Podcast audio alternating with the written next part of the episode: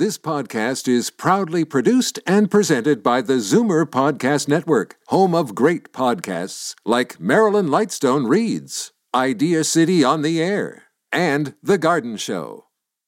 You're listening to an exclusive podcast of the Naz and Wally Sports Hour, heard Sunday mornings at 9 on Zoomer Radio, the new AM 740. You're listening to an exclusive podcast of the Naz and Wally Sports Hour, heard Sunday mornings at 9 on Zoomer Radio, the new AM 740.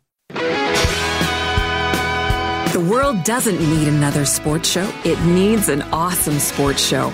You're listening to the Naz and Wally Sports Hour on Zoomer Radio. Good morning, Naz. Good morning, Wally. Neil? The boys are back.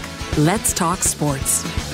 Good morning and welcome to the Naz and Wally Sports Hour. We are live from Liberty Village in downtown Toronto on the new AM 740, 96.7 FM in downtown Toronto. I'm your host, Walter Rigobon. As usual, with me in studio, my co host, Naz Marchese. Good morning, Naz. How are you? Good morning, Wally. How are you? I'm doing good. Thanks so much. Uh, notice you're suffering uh, some uh, some technical difficulties this morning. You switching from, switching from a BlackBerry to a Notebook 8 is pretty difficult for me. I'll tell you. I got to tell you, Naz, I've never seen you struggle so much. we got to we got to figure this one out for you. Uh, so uh, uh, got to get your boys to give you uh, some uh, some uh, quick and dirty tutorial on on the new technology No that exists today. Anyways, your your former phone. we've put a call into the Smithsonian. I think they're. They're, uh, so welcome to, as, as our Prime Minister says, uh, welcome to 2018, Naz. I was the last guy with BlackBerry, the last guy. Well, BlackBerry's doing great now. They're just taking their software and they're uh, taking over the the car world. Uh, so uh, let's uh, let's move away from uh, technology into sports and uh, little roadmap for the show today. Uh, of course, uh, our soccer club, our champion soccer club, TFC, started their season yesterday.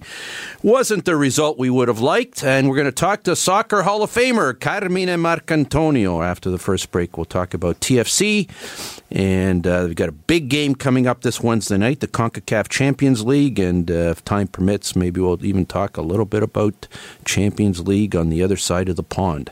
Middle of the hour, uh, Michael Traikos, uh, trade deadline recap, and NHL will bring uh, bring us up to date. Michael Traikos, of course, is the senior hockey writer for the Post Media Network. And a surprise, Naz, I'll let you introduce our third guest. I know you've been uh, you've been pounding the uh, the social media pages, and you've come up with uh, an interesting guest for the bottom of the hour. Former Team Canada member and uh, Buffalo Sabres All Star defenseman Jocelyn Guevremont will be on the show. Certainly looking forward to that. Jocelyn Guevremont, uh, high draft choice of the Vancouver Canucks, and I think it was a 71 draft. Uh, I think he was third overall Third that year, overall, that's behind Lafleur and Dionne that year, and uh, had a remarkable career with the Montreal Junior Canadiens, and a pretty good career in the NHL as well, especially uh, over in Buffalo way in Western New York. And unfortunately, early termination to his career as a result of uh, of uh, shoulder injuries and a long forgotten fact that you brought to my attention again this morning. He was actually a member of Team Canada 72 in the Summit Series. That's correct. So, uh, certainly looking forward to talking to Josh Guevremont. Last night, uh, talking about a result on the on the on the green pitch uh, at the BMO that we didn't like. Uh, a result at the Naval C- Academy at in Annapolis. Uh, let's call it the white pitch. Uh, wasn't a great game for the Leafs last night. Uh, uh, before we get to the actual part of the game, we got to settle the the most important question of last night's game. The uniforms, Naz, thumbs up or thumbs down? Down. Down. Uh, tell us. Tell us. You know what the Maybe interesting part. maybe I, it's the technology. uh, you know, it just the contrast between. I, I mean, I love the uniforms. You know what? They they were kind of cool, and they were a testament. Uh, they were paying tribute to the. Uh, uh, while the game was at Annapolis, at the site of the U.S. Uh, Naval Academy, the the Toronto Maple Leafs were paying tribute to the our naval. Uh, our naval officers and our naval officers' uniforms, and that's why they went all white with the blue trim. They look Kind- like the Argos. Kind of, kind of difficult to uh, pick it up against the uh, white background of the. Uh, uh, but if you took the uniforms away from the rink, um I-, I thought they were kind of cool. The only thing that was missing, and I tweeted it last night. You know, it would have been it would have been ultra cool if they had to put on the California Golden Seals white white skates to make it a complete white outfit. Uh, Wow. They would have. They should have gone the full white last night. They should have gone with the white skates now. I thought it was an episode of Casper the Friendly Ghost out there when we were watching them. You can't even see them. Really, you can't with the white sweater. It, it was kind of tough, and of course, they had the uh, talking about not seeing them. I, at, at uh, the lights went out uh, in the, in the in the third period there when they changed uh, changed ends. Uh, uh, you know, technical difficulties, and uh, you know we've had our criticisms of the outdoor games uh, over time. But I thought I thought the presentation last night. Uh, the way they pay tribute to the to the military uh, academies, uh, the Naval Academy, and also they pay tribute to the to the uh, to the Canadian military as well. Um, you know, when the Pipers came in, and uh, I, I thought it, I thought it was a it was, I thought it was a pretty good ceremony, and I thought um, it it showed it showed um, how. The the concept of America and Canada, how we have been allies um, for so many so many years through world wars, through Korean wars, through Afghanistan wars. Uh, I kind of like that, uh, you know, aside from all the political nonsense that's going on nowadays with the trade disputes and whatever, it was a poignant moment reminding us what binds our two countries together. And I, I took I took that away from that. I uh, aside from the hockey game, the way they started off the game was um, great reminder of of uh, the bond between uh, Canadians and Americans, and in paying tribute to both of our military. We've both sacrificed so many of our young men and women on battlefields together uh, on the same side uh, for so many years, and I thought that brought it into focus. I thought that was great. thought the curlers. Uh, dropping the puck. I mean, uh, God, you know, you know what? Uh, you know, uh, wasn't a great result that our curlers and our, our women's hockey team, but they celebrated that. I thought that was fantastic. The game, I thought, uh, didn't leave much to be desired from a Maple Leaf perspective, Ness. They they sure didn't make it exciting, the Leafs, that's for sure. They didn't play well at all. They were down 3 2 in the second period, but after the fourth goal, it was over.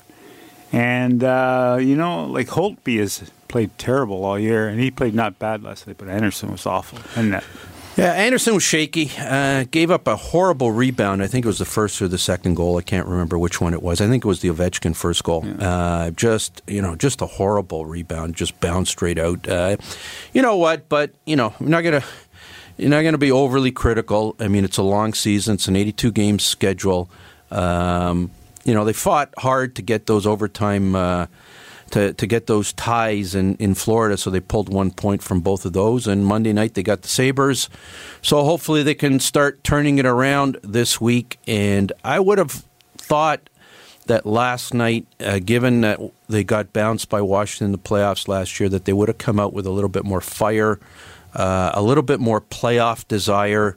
Um, they just it seemed flat last yeah, night. you know, Wally, they went on such a winning streak. You knew there was going to be a letdown eventually, a little bit of a letdown. So as long as they don't make it a big letdown, uh, two, three games where they don't come up with, with a win. And that happens all the time, right? So I think that's where they're at right now with the Leafs. Anyways, uh, we'll we certainly. need to we need to talk about Plekanec.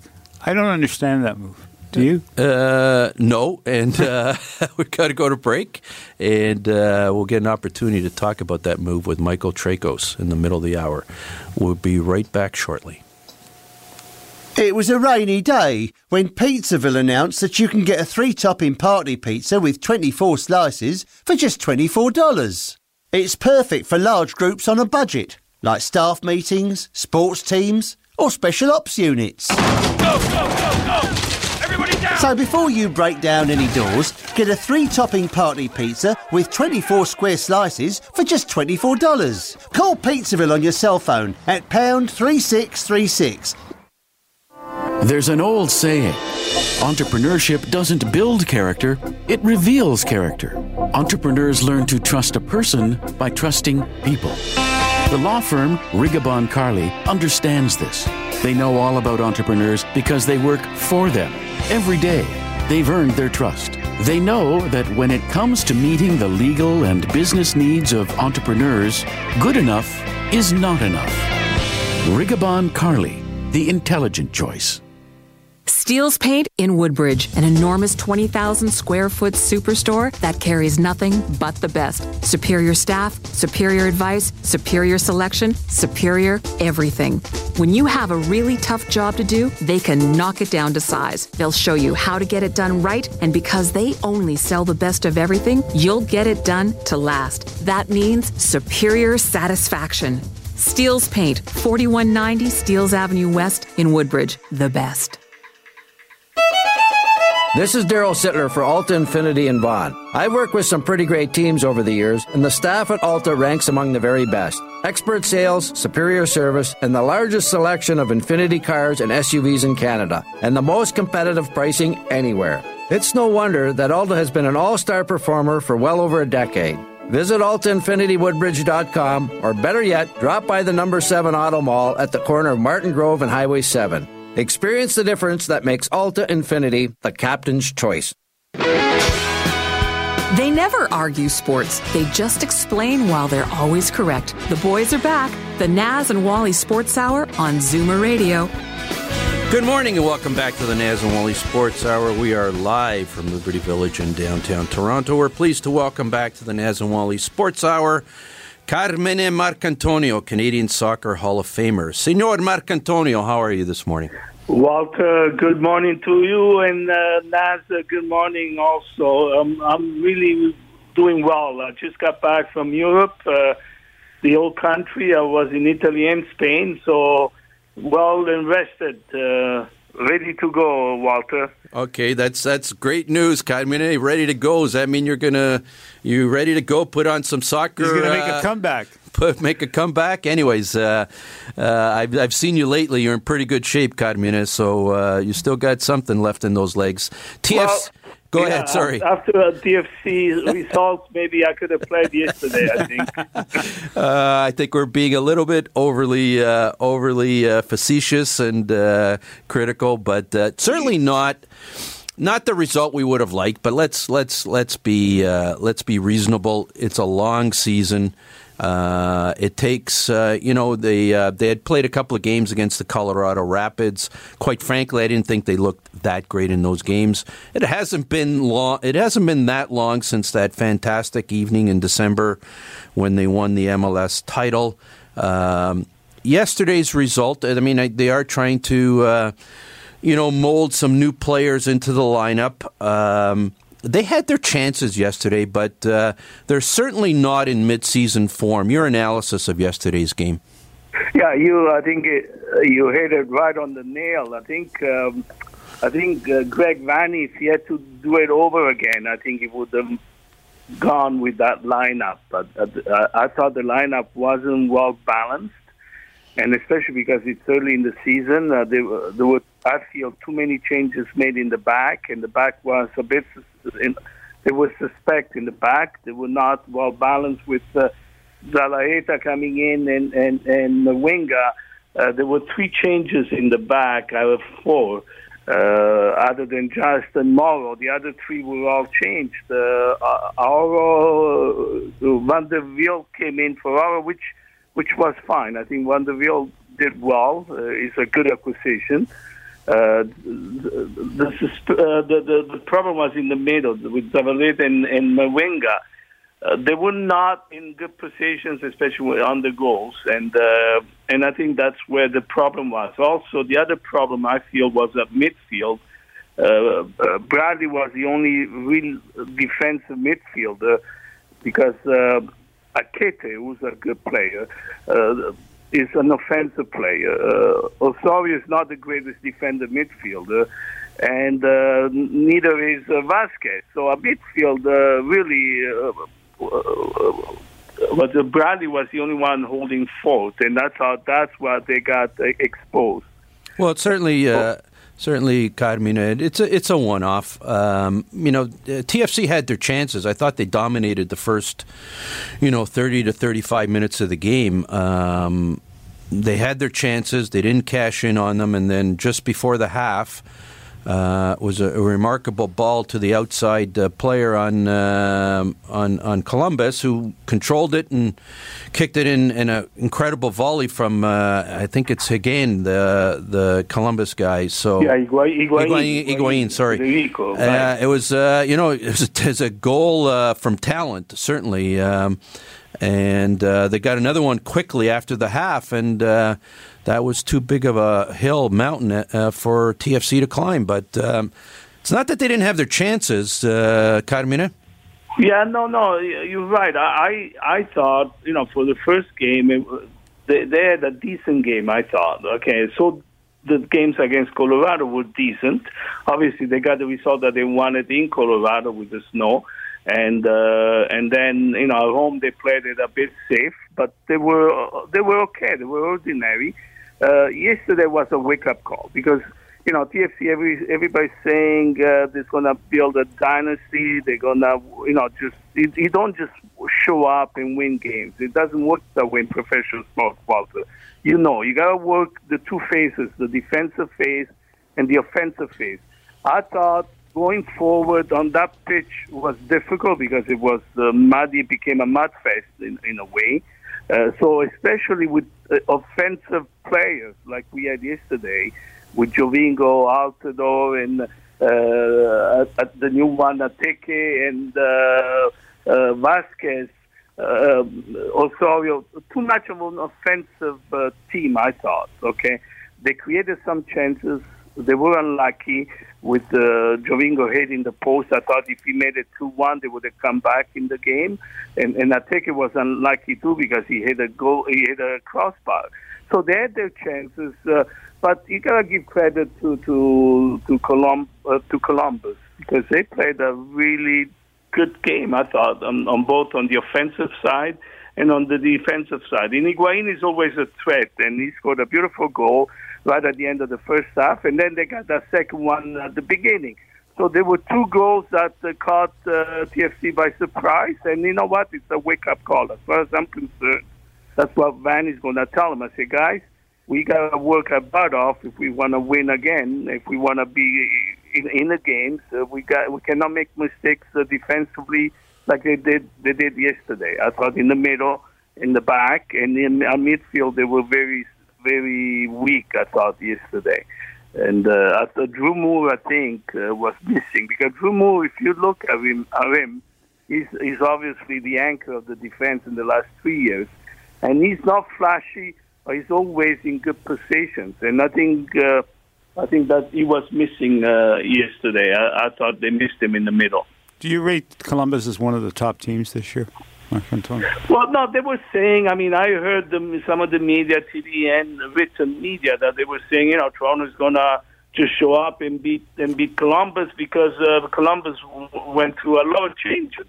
They gave away some players, they made some changes. It's uh, they have some new acquisitions too, and everybody, you know, it's one of those things that. Uh, that is that uh, they, everybody thought Toronto is going to show up and, and beat and beat Columbus. Uh, it doesn't work that way in professional sports, and, and uh, Columbus played really well. I thought a midfield they dominated with Higuain, with Santos, with this new guy Marquez, and that, uh, the, the, their defense midfield I thought was outstanding without Toure and Trapp, this young American boy.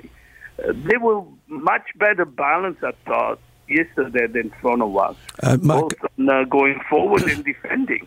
Carmine, uh, talking about uh, uh, uh tests that TFC has to face, uh, it gets very interesting this Wednesday night. The uh, CONCACAF Champions League. TFC it's, has drawn this team from the Tigres, I believe, from Mexico. Yes. yes. this certainly will be a challenge for TFC. They're uh, going to be going outside, a little bit outside of their comfort zone. Uh, I'm kind of hoping it's going to be t- minus 20 and a blizzard Wednesday night, so uh, we get a little bit of a home field advantage. But uh, weather reports are showing it's, uh, it's, it's, probably going to be a reasonable temperature Wednesday. But tell us what TFC, what kind of a challenge TFC is facing in this two game series with this team from Monterrey, Mexico? Yeah, the beauty about Champions League it's uh, this is a World Cup for clubs, so you get the best teams in the world that are competing for the final phase. As you know, it's uh, it's uh, it goes in December. All the winners of uh, UEFA, which is Europe, and uh, South America, which is the Copa Libertadores, the, that, the winner of those two, uh, plus the other winners in CONCACAF, which is North America, and then Asia, and then Africa. So you got six teams at the end that uh, the, all the winners of all the, the, the confederations that they meet to to to see who's going to be the World Cup of uh, champion for clubs. In the past, it's been last year it was Real Madrid. The Real Madrid won the last two years. It's either normally a, a European that wins or a South America. There hasn't been one outside of those two, European or South America, that won the, the World Cup of, for clubs. But we hope that TFC will build on, on a dynasty like like we are now, and hopefully uh, we beat this Tigres team that is the champion of Mexico. So far for CONCACAF, it's always been a Mexican team that has represented North America in, in, in the final phase. I think the closest was Montreal that lost uh, a couple of years ago against a Mexican team. They went to the final. And uh, and I think there was another American team that came very close, but also lost to the Mexican in the final. I feel uh, Wednesday, uh, this was a good wake up call for for Toronto. This loss on yesterday, because Wednesday will be a different game. Hopefully, like you said, it's going to be freezing condition. The Mexicans don't like that, that kind of uh, the weather, uh, so Toronto will have the advantage. I feel Toronto could make it through, but they gotta win by at least two goals. I think because going back to Mexico and Monterrey is gonna be a tough, tough uh, situation. It's not easy in Mexico, and uh, Mexicans have the best, best football, soccer when it comes to CONCACAF. we know we know that. Academy, does uh, uh, call a spade a spade? Does TFC have a reasonable shot of winning this against this I Mexican think they team? do. I think. What do they have to do? healthy. What do they have to do to Well, beat this I Mexican think, team? Like, like you said, yesterday was a healthy loss. I, I think because it, it's a wake up call. That's what Greg Van is gonna be telling them that we they're gonna work their butt off. The conditions are gonna be helping TFC because Mexican, as I said, they're not. I played with some Mexican guys with Toronto Italia. We had two, three. We had an, a Mexican, an Italian coach that brought that played in Mexico in, in the first division, Serie A of Mexico, uh, Franco Gallina. In, in this, I'm, I'm going back in the 70s now, uh, you know, mid 70s. And uh, there were two Mexican players I brought over to play in the no- National Soccer League at the time, and I was playing with Toronto Italia. And they came in in March, around this time for preseason, and they were freezing. They probably wanted to go home. they wanted to go home right away. Said, Mister, Mister, you know, they called him Mister, the coach. Said, we can't, we can't take this. We, this is not for us. Uh, you know what? Having said they can't take it, I, I can't take it either. I mean, I, I, know it's not easy, but we're used to it. Imagine is the Mexican Oh. coming over here and to play a, a game of football, and if it's going to be sub-zero, I hope it will be, and I hope the field is going to be dry because uh, that's going to help uh, at least to see a, a football game, a soccer game. But I think Toronto, you know, hopefully will win by at least two goals. Uh, I think they need they'll need a cushion of two goals to go back to Mexico and pull it through. I think this Toronto team is a strong team. I think they're stronger man per man. They're stronger than last year. There were some good acquisitions. Uh, they gotta blend in the new players. They, they are. They will. And uh, it's going to be a different game. I'm very positive. I, I think, Walter, we're going to do it. Uh, I think we're going to win Wednesday, and uh, then it's going to be a 50-50 proposition going back to Mexico. We've been talk, We've been talking to Canadian Soccer Hall of Famer Carmine Marcantonio. Carmen, just another 10, 20 seconds. Juventus, our beloved uh, Bianco, our beloved Juve, Juve Tottenham. really, really quickly. They're quickly, quickly, Juventus is going to play the perfect game. They have to win. They got no choice to go through. And from a, a true Bianconero, a, a Juventus diehard myself, because that, that's my team growing up in Italy. That's uh, who who was my my heroes with the Juventini, I think that they're gonna pull it through. Even though Tottenham is a very very good team, they played the perfect game, and Higuain, Dybala gonna, are gonna win, score two one for Juventus. Thanks so much. We certainly uh, certainly hope that result comes to pass. Carmine Marcantonio, it's always a pleasure. Always a pleasure. Take care, both of you. Thanks so much. See you later. Sunday. Take Bye care. now. Uh, certainly. I, gonna- I guess we don't need to put a tariff on them when they cross the border. Oh, don't get me started, Naz. Don't get me started on politics. Uh, I just thought I'd throw that in. I know you. I know. I know you're goading me, and I know uh, I better. I better cut it. Better cut it short. Better go to break, or if I get into it, we may get thrown off the air. Anyways, I'll be right. Well, Naz and Wally Sports Hour is going to break. We'll be right back after the break. It was a rainy day when Pizzaville introduced the Pizzaville app. Order your Pizzaville favourites right on your cell phone. It's easy, fast, and unlike other apps, the Pizzaville app lets you order and pay for your food. Okay, I've opened the app. Now I'm placing my order. Now I've paid for my order. Whoa. Download your free Pizzaville app today from the Apple App Store or Google Play. At Titanium Logistics, we believe that choosing the right shipping company comes down to two issues price and cost. Most prices are competitive, will likely save you money too, but the cost of choosing the wrong company to service your cross border freight to and from the U.S. and Mexico can be extraordinary. If it's not where it should be, when it should be, that bargain price, worthless. Titanium Logistics. On time, on budget. Call 905 266 3014. Ask for Blair Downey. At 20,000 square feet, Steele's Paint in Woodbridge is Canada's largest independent paint store. Big deal, right? Big deal? Yes. The best brands, the best staff, the best advice, the best of everything. From color matching to brand selection, whether you're a pro or a DIYer, we'll look after you from the minute you walk in to the minute you walk in a second time as a completely satisfied customer. Big store, big deal, bigger satisfaction. Simple. Steele's Paint, 4190 Steeles Avenue West in Woodbridge. This is Daryl Sittler for Alta Infiniti in Vaughan. I've worked with some pretty great teams over the years, and the staff at Alta ranks among the very best. Expert sales, superior service, and the largest selection of Infiniti cars and SUVs in Canada, and the most competitive pricing anywhere. It's no wonder that Alta has been an all-star performer for well over a decade. Visit altainfinitiwoodbridge.com, or better yet, drop by the number 7 Auto Mall at the corner of Martin Grove and Highway 7. Experience the difference that makes Alta Infiniti the captain's choice. They're not here to be nice, they're here to be right. The boys are back. The Naz and Wally Sports Hour on Zoomer Radio. Good morning and welcome back to the Naz and Wally Sports Hour. We are live from Liberty Village in downtown Toronto on the new AM 740. Downtown Toronto, 96.7 FM. On the internet, www.zoomerradio.ca. We're pleased to welcome to the Naz and Wally Sports Hour Jocelyn Guevremont. Good morning, Jocelyn. How are you?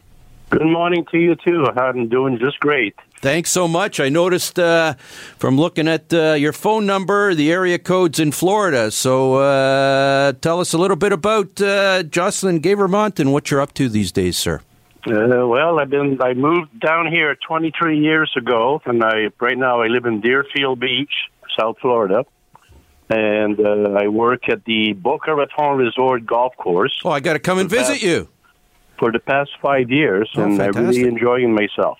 Jocelyn, I've got next time I'm down there, I've got to come and pay you a visit. Well, uh, Yep. I'm going to hit some golf balls. Absolutely. Look forward Yeah. to it. 'Cause My Jocelyn. guests, my guests at the resort are they get free golf. Okay, well, you, I uh, will be down there soon. I've, I've, I've got your phone number on my screen. I'm on our screen. I'm memorizing it. Jocelyn, I know that uh, Naz called me last night and said uh, he had contacted you and and said, "Do we want to have Jocelyn Guevremont on the show this morning?" I said, and it just brought back some very very fond memories uh, for me. Um, of course, I remember you. Uh, I mean, we do have uh, quite a few listeners in Western New York, and of course, our Buffalo and Western New York listeners have some great memories of of uh, the times you spent with the Sabres.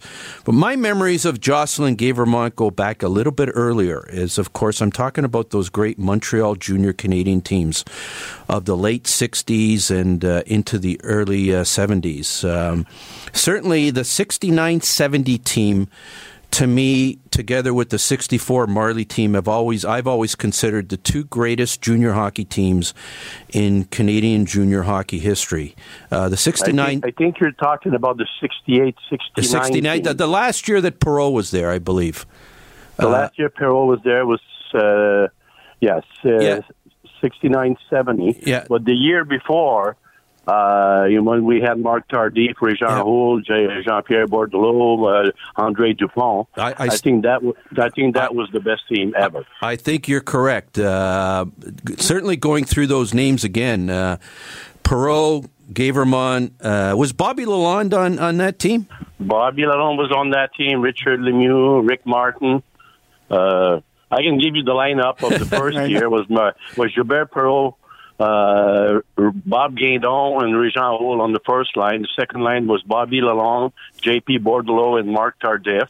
Wow! And then we had we had the kids line. We had Richard Lemieux, Norm Gratton, and Rick Martin. Certainly, and believe uh, it or not, Guy Charron was on our fourth line. Fourth line, and uh, uh, that that team may. Uh, I'm, I'm you know, I don't know if you can. If we Googled it, it didn't come, didn't pop. It may have had the most NHLers that ever came out of a junior hockey team, or if it if. I'm not mistaken, I think 16 or 17 of us made the NHL. Certainly a, a remarkable, uh, remarkable achievement. You, uh, if I if I recall correctly, that team, that era, you won two Memorial Cups in a row. Did you not? Yes, we did. 68, 69, 69, 70. Uh, and then the 70 71, we lost in the finals of the Ontario League against St. Catharines. Um, yeah, you guys were like uh, Niagara Falls was a really good team back then too. Earlier than that, they held the record with the number of NHL players, but you guys beat that I think with 17. Uh, do you recall the um, the best player you play, ever played against in junior? Not with, but against. In junior? Yeah. Uh, it would have to be Marcel Dionne. And of course, he was with the St. Catharines Blackhawks. Uh, yes, he at, was at the time, and uh, you you were certainly uh, achieve uh, achieve some success. Uh, you were the you were voted the top. Uh, I think it was the the Max Kaminsky Award, the top OHL defenseman. You were drafted third by the Vancouver Canucks. Um, and certainly had a had a, a, a, really good pro career with Vancouver and Buffalo. Um, you're uh, uh, you you played with the Buffalo Sabres uh, uh the year um, uh, they made they went to the NHL Stanley Cup and uh, recall Stanley Cup Finals against the Flyers, and I recall reading an interview that uh, you're quite nervous going into that first game in the Stanley Cup final. Uh, tell us a little bit about uh, the day you heard you were being traded to Buffalo, uh, what your thoughts were, and uh, reuni- reuniting with with Joe Perreault in Buffalo, what that was like. well, actually, when I got traded in from Vancouver, they kind of had no choice because that summer uh, the draft was in Montreal, and uh, Phil Maloney, uh, who was the uh, director, you know, the manager at that time and coach, had asked me to come, you know, to the to the and, and greet the people, greet the kids that were drafted, and then so after the draft, we went up to his suite. And he took me aside and he said to me, he says, Justice, I would like to renegotiate your contract. He says, Can you come down this summer to Vancouver? I said, Sure, I can. So, but he says, don't do it in, you know, on the 1st of August. So, so I got on the plane, 1st of August, got there, and then I walk in his office, and he's looking at me, and he says, what are you doing here? I said, you're the one that told me to come down here that you would rene- renegotiate my contract. Oh, he says, I don't recall saying that to you. Oh, my. so you went so and asked said, for a trade. Okay. So, no, I didn't ask for the trade, but he knew that he had screwed up and uh, so anyway, make a long story short, the start training camp, and uh, you know, things are going well. I'm, you know, I'm doing my work, and and then the, I think we had played the first three games in Vancouver, and then we were going on a road trip for a six-game road trip. So I got there at six o'clock in the morning because we were doing a little skate before we get on the plane. So they called me in my in this office, and he said, uh, "Jocelyn," he says, "We just traded you to Buffalo Sabres." So I got up, I shook his hand, and I said, "Thank you very much." You know what? Vancouver back then they, they they they had high draft picks, but they never developed into anything. And wh- wh- it was the team that poorly run there. well, let's put it this way: they they they drafted Dale Tallon first, and then they drafted me first. The second year, the third year they drafted Bob Dailey. Okay, Wow. So here's three great defensemen here. So you're building your defense squad, and within three years they traded all three of us. Unbelievable. I know. Now, how was it playing for Punch Imlach? Uh, actually, Punch Imlach I loved it because he wasn't the coach; he was the GM Yeah, at that yeah. time. And uh, no, I love Punch because the first day I walked in Buffalo, uh, he brought me in his office. He looked at my contract. He looked at me and he ripped it off and he says, "Let's let's deal." So they re-signed me on the new contract. And uh, you know, so from that day on, after that, you know, like uh, to me, I think that was the uh, a sign that they really wanted me there. Yeah, you had you had a really good. I remember you had a really good career with Buffalo, and uh, Yeah. hell of I a shot from the hell of a shot from the point you had too.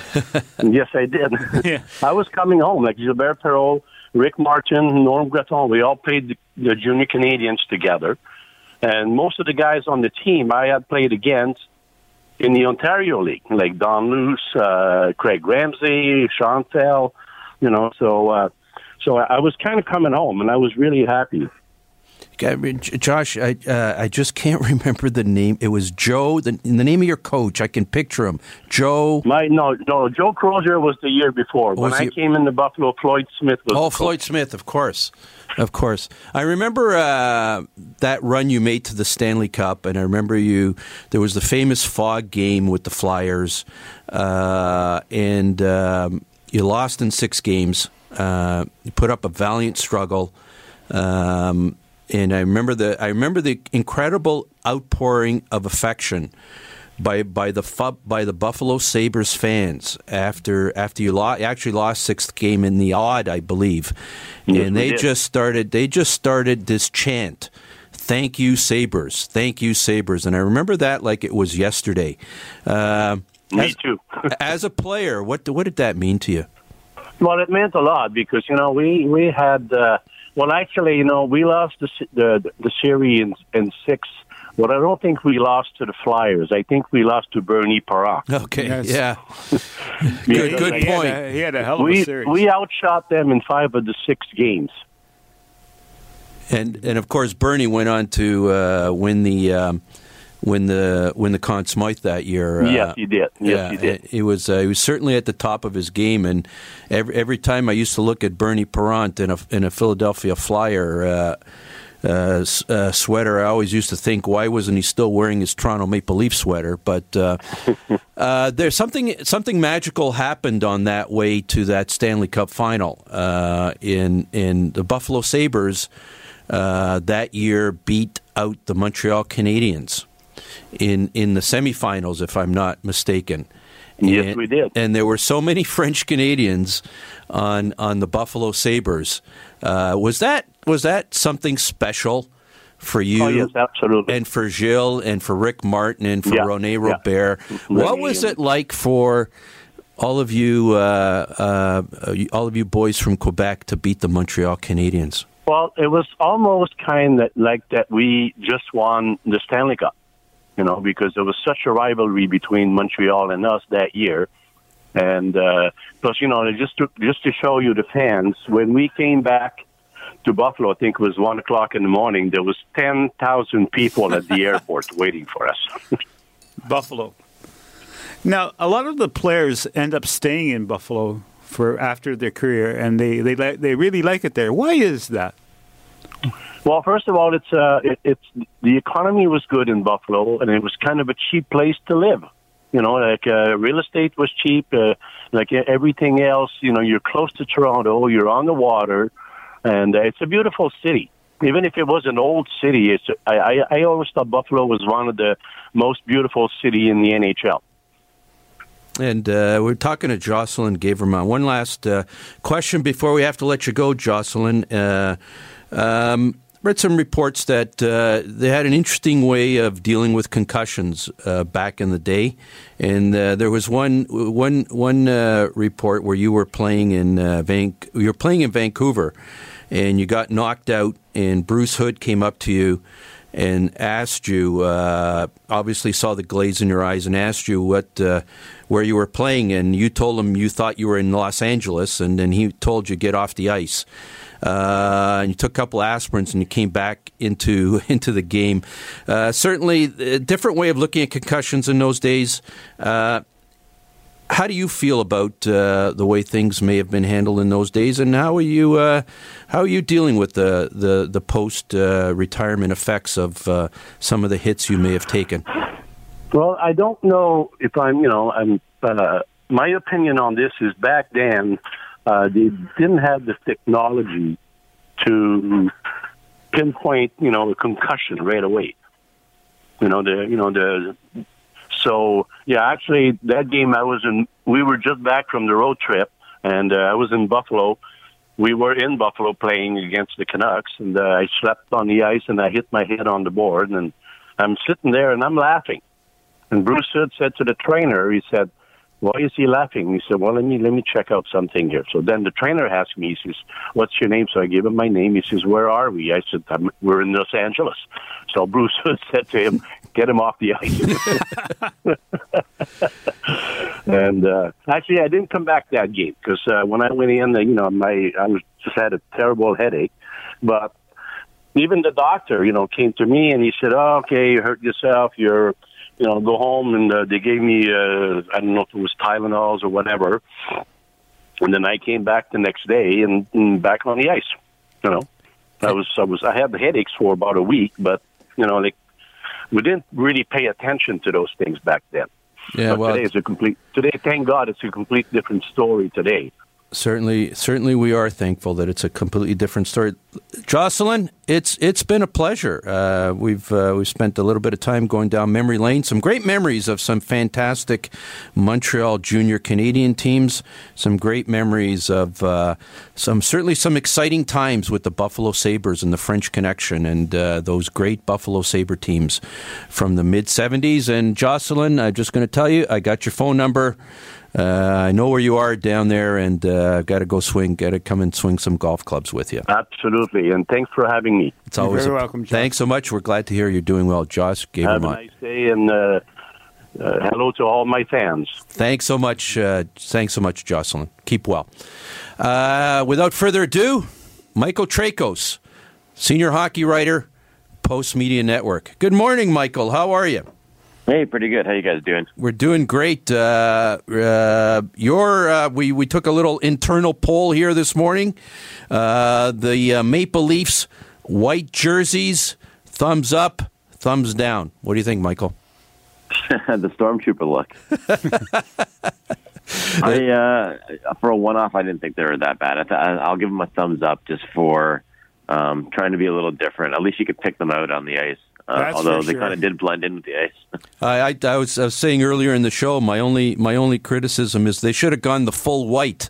They should have come in with the white skates, ju- a la the California Gordon, Golden Seals. But uh, yeah, that would have been pretty cool. they were in the, cool. Anyways, uh, Michael, uh, you of course were at the uh, uh, at the pulse of what happened at the trade deadline this week.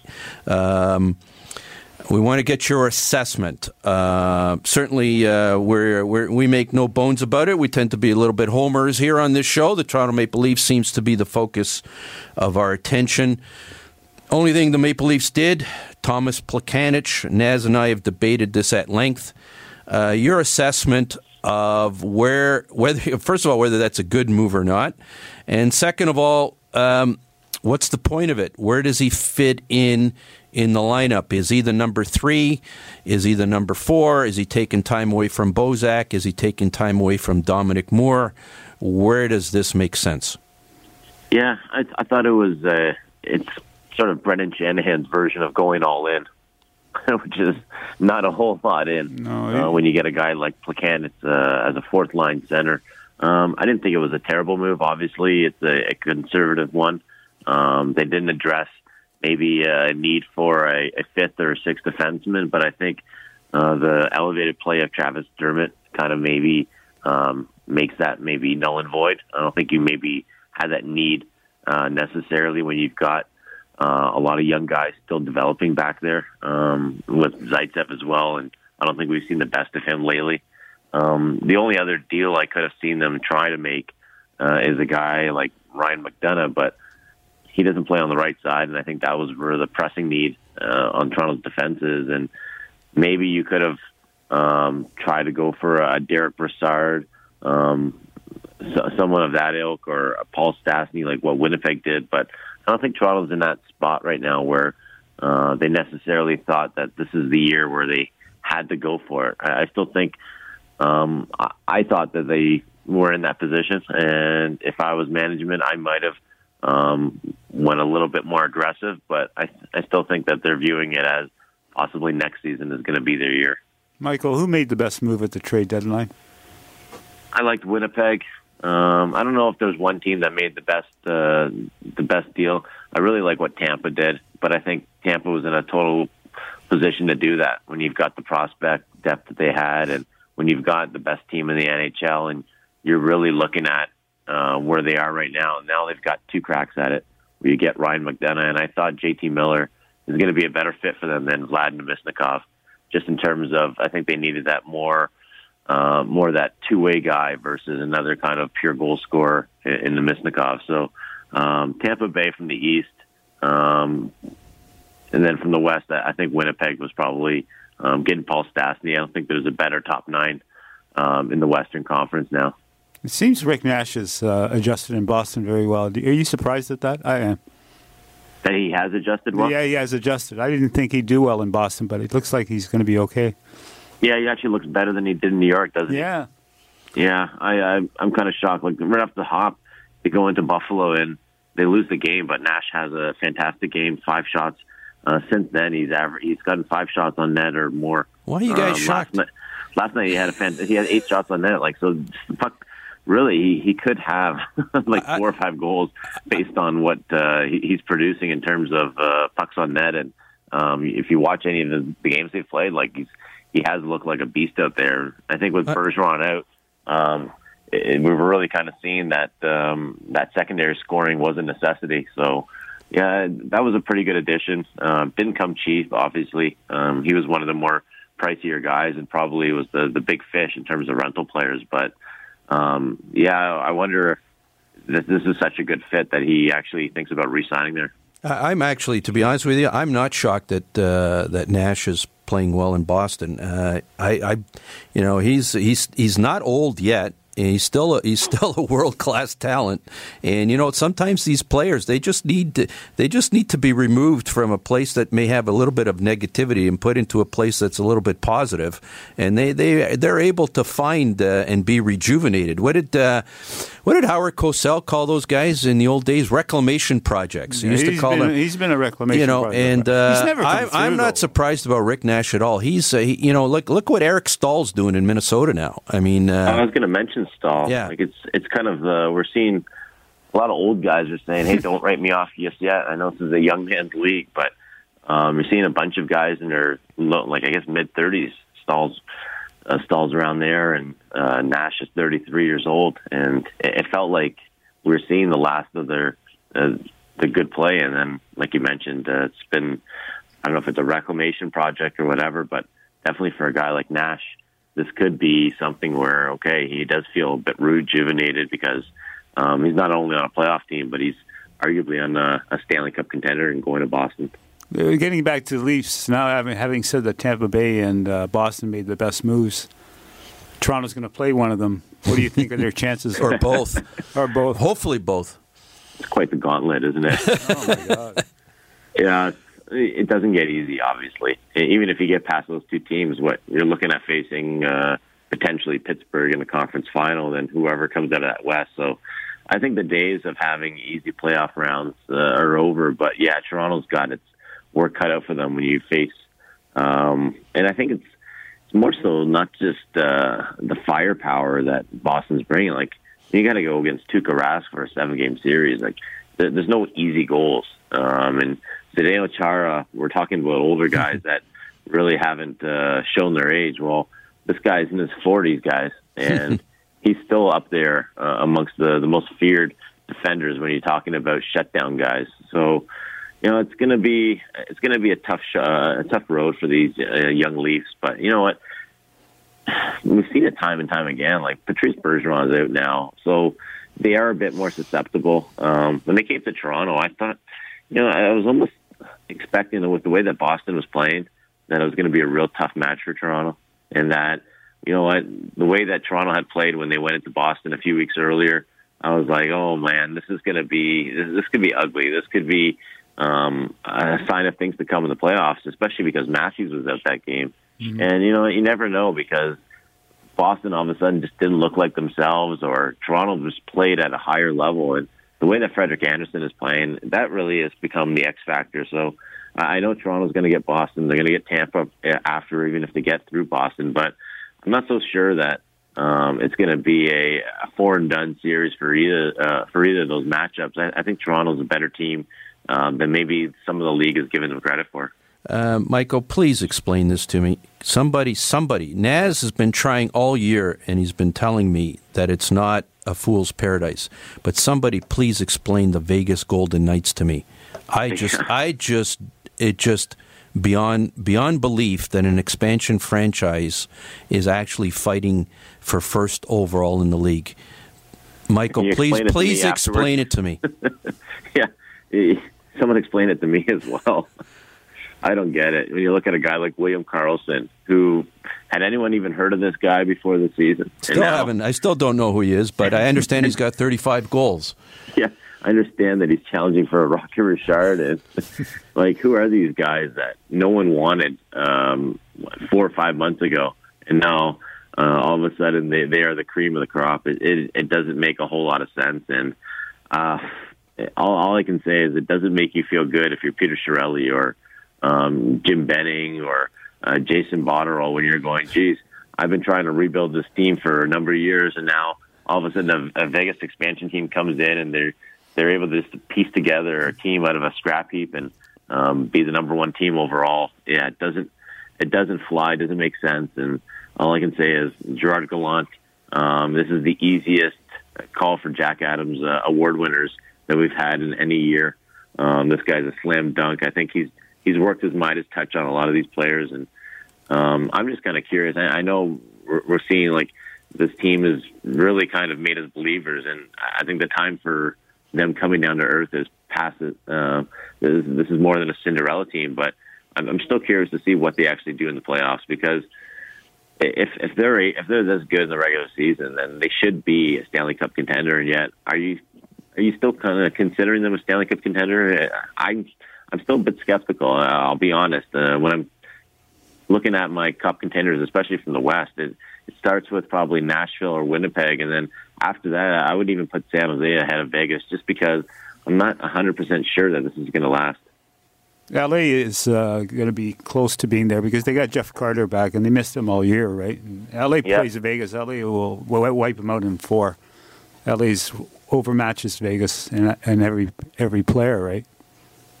Uh, on paper, yes. doesn't make sense, and that's the whole thing. That's what we're talking about. Is you look at that matchup and you're saying, yeah, L.A. for sure. They've got Carter, they got Doughty, they got Jonathan Quick, and Dion Phaneuf adds a little bit more to their defense. And um, at the same time, I don't know. You could say that about any team when they match up against Vegas. So I don't know. I'm with you. I, I don't think they get past the first round. I think it's one of those kind of deals, but um, I wouldn't be surprised based on what we've seen so far. Michael, how many teams in the league would like to throw all their players out and start over again as an expansion team? I wonder. Well, Buffalo. Buffalo. There's a few, right? Ottawa, Montreal. Yeah, yeah there's uh, it, it is so weird. I, I'm kind of curious to see what they do with Seattle because uh, I wonder if general managers have learned now, and um, it, it doesn't become easy when you have to protect players. And I think that was the problem is – um, we look at guys like Karlsson, you're going, Columbus, how do you how could you give this guy up, or how could you give up Marc Methot uh, if you're Ottawa and um, basically lose him for nothing, and then he ends up in Dallas? Um, but you know the expansion uh, draft rules, uh, they didn't make it easy on teams. Like you're basically is pick your poison. Uh, who's your favorite son, basically, um, and a lot of the options were, were you're going to get burned either way, um, whether it was a William Karlsson or whether it was another guy of that, that caliber, um, like a maybe a Boone Jenner or um, whoever else that you had to decide between. So, um, it, it, good on the NHL for actually making this Vegas team competitive right out of the gates. I think they made them too competitive. Uh, certainly, it'd be interesting to see what uh, what happens in the playoffs. Uh, that will be fascinating. Michael, uh, you know how much we appreciate you uh, uh, joining us on a Sunday morning and sharing your expertise with us. We've been talking to Michael Traikos, senior hockey writer for the Post Media Network. You can find him in the National Post and the Toronto and all the Sun papers. Michael, thanks so much for joining us. All right, thanks, guys. Appreciate it. Have a good Sunday. Thanks so much. Appreciate it. Uh, Naz, uh, 15, 20 seconds left. Last word. I just wanted to announce uh, we're supposed to have Geraldine Heaney on the show today, but uh, she's had some commitments with her minor hockey coaching in, in Ancaster, and she will be in studio on March 18th. Geraldine Heaney, the Bobby Orr of uh, of, women's uh, hockey. Of uh, it's considered the Bobby Orr of Canadian women's hockey. That should be a great show in a couple of weeks' time.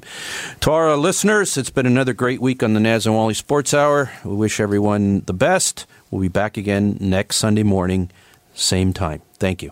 This podcast is proudly produced and presented by the Zoomer Podcast Network, home of great podcasts like Marilyn Lightstone Reads, Idea City on the Air, and The Garden Show.